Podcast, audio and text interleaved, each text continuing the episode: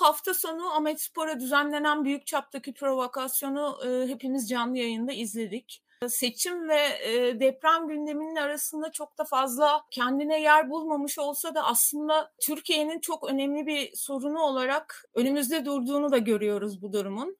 Provokasyon dememin sebebi e, olayların belli ki spontan bir şekilde gelişmediğiydi. Özellikle pankartlardan anlıyoruz bunu. Yani diğer bütün yapılanların yanı sıra pankartlardan da anlıyoruz. Malum statta üç sembol e, pankart vardı. Aslında 90'ların sembolleri.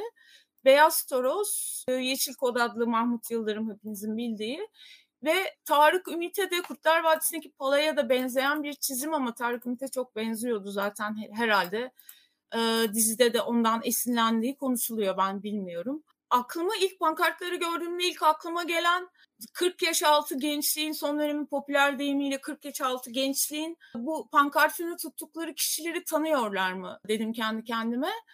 Belli ki bir e, efsanevi karakter olarak isimlerini biliyorlar ve tanıyorlar. Fakat gerçekten tanıdıklarını düşünmüyorum. O sebeple bir gün yazımda da geçen hafta bu kişilerin aslında kim olduklarını yazdım. Çünkü gençlere, 90'ları bilmeyenlere yeni bir hikaye yazılıyor belli ki. Olmadıkları kişiler üzerinden yeni efsanevi karakterler yaratılıyor ve e, belki de yeni önderler, yeni örnek alacakları kişiler yaratılıyor ki bu durumu çok tehlikeli buluyorum. Kim bu insanlar? Öncelikle bu insanları birebir tanıyanlar ve onlarla çalışanlar 90'lı yıllardan. Hiçbiri bu insanların bırakın pankartını taşımayı tanış olduklarını bile kabul etmezlerdi. Tabii yıllar içinde özellikle 2010 civarı açılan davalarda konjonktür gereğiyle Yıllar sonra hani olaylardan çok çok uzun yıllar, 10 yıl, 20 yıl, 30 yıl sonra açılan davalarda önlerine konan delillerle birlikte iş yaptıklarını kabul eden bazı devlet görevlileri oldu.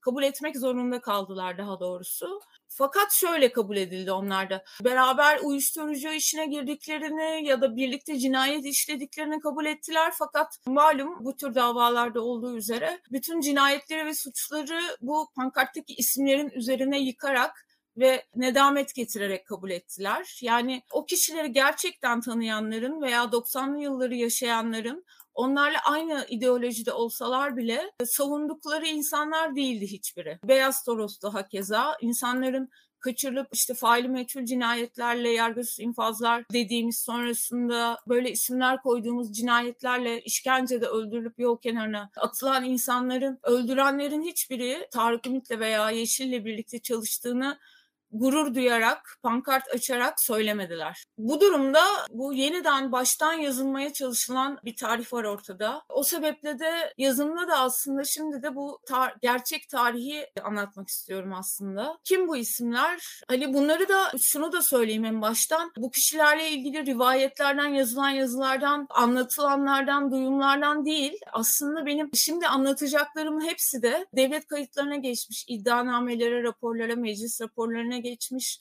davalara konu olmuş hatta e, sonuçlanmış davalara da konu olmuş e, ifadeler ve deliller üzerinden anlatacağım bunları da. Ve şöyle başlayayım. Sedat Peker mesela 40 yaş altı gençliğin yine çok tanıdığı bir isim şimdilerde aslında. 2011 yılında bir ifade varmıştı. Yeşil'in de Tarık Ümit'in de öznesi olduğu bir davada, Ankara'da görülen bir davada. Bir, bir olay örnek vereceğim sadece. İddianame binlerce sayfa tabii ama yani dosya, dava dosyası binlerce sayfa. Yeşil e, İstanbul'da iki İranlı uyuşturucu kaçakçısını kaçırıyor ve öldürüyor.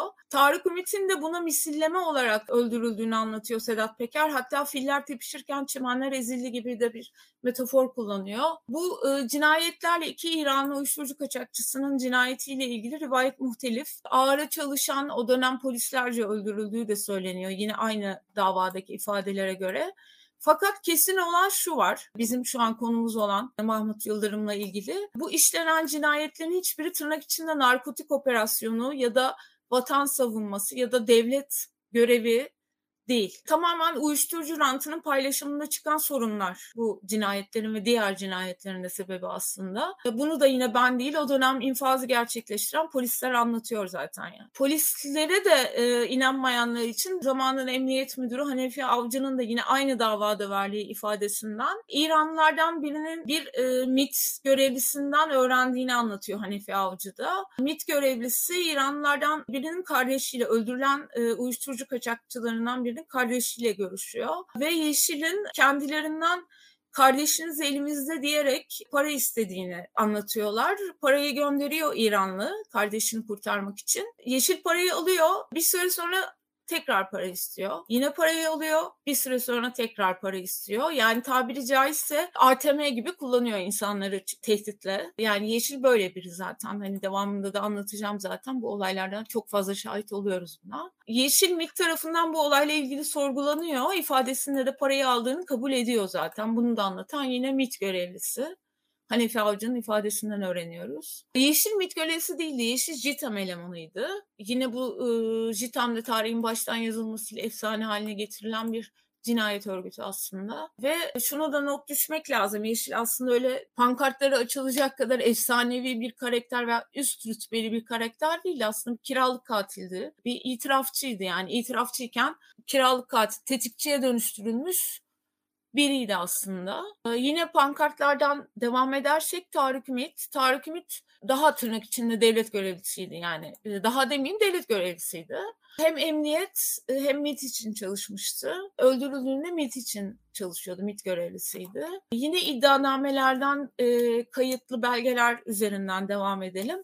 Ankara Cumhuriyet Başsavcılığı iddianamesine göre malum Mehmet Ali İbrahim Şahin ve e, Korkut Eken ve yanındaki diğer polislerin yargılandığı bir dava var halen sürüyor. Örgüt davası yani bu insanlar çete kurmakla suçlanıyorlar aslında. İddianameye göre de işte kumarhane işleticisi, uyuşturucu kaçakçısı, katliam sanıklarıyla onları dayanış tam da bunu şeyden söylüyorum iddianameden söylüyorum dayanışma ve e, işbirliği içinde hareket edip çeteleşme sürecine girerek rant elde etmekle suçlanıyorlar. Dava halen sürüyor bu arada. Tarık Ümit de hem Emniyet Müdürlüğü'nde hem de MİT'te istihbarat elemanı olarak görevlendirilmiş bir kişi. Yine aynı iddianamede onun da tüm bu devlet görevlilerinin yanı sıra çeteyle birlikte hareket ettiği iddianamede Susurluk Çetesi diye de geçiyor. Yasa dışı karmaşık ve karanlık ilişkiler anında birlikte hareket ettiği söyleniyor. Hatta iddianamede öldürülmesiyle ilgili de şöyle bir not var.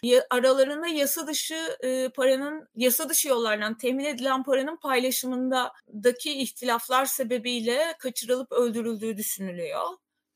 Ee, az önce de bahsettiğim gibi zaten diğer devlet görevlileri de bunu ikrar ediyorlar böyle olduğunu düşünüyor, düşündüklerini söylüyorlar.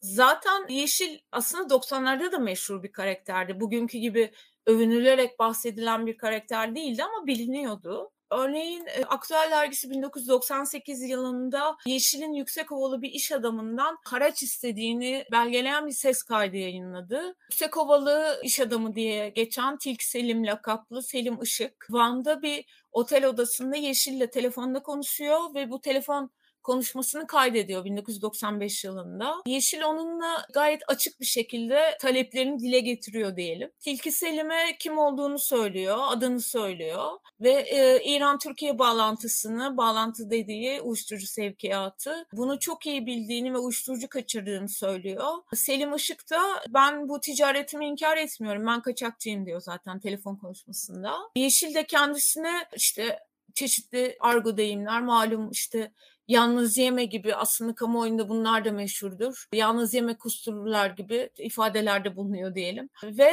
e, devamında da hesap numarasını ileteceğini söylüyor ve para istiyor daha önceki görüşmelerinde olduğu gibi aslında. Ve işin ilginç tarafı, iki ilginç tarafı var aslında. Bir tanesi Yeşil bunu İstanbul ekibi adına istiyor. İstanbul ekibini de susturman lazım yoksa sana burada iş yaptırmazlar minvalinde. Mealen söylüyorum ben e, şu anda konuşmadakileri. İkinci önemli kısmı da Ziraat Bankası hesabını veriyor yine yukarıda da anlatmıştım. Yeşil Ziraat Bank yani haracı ve yasa dışı parayı aslında Ziraat Bankası hesabından çok rahat bir şekilde belki de hani diğer yasa dışı işlerinde belki de değil öyle biriktirdiği, kullandığı Ziraat Bankası hesabından gayet yasal bir şekilde tabiri caizse devlet bankasından çalışıyor diyelim.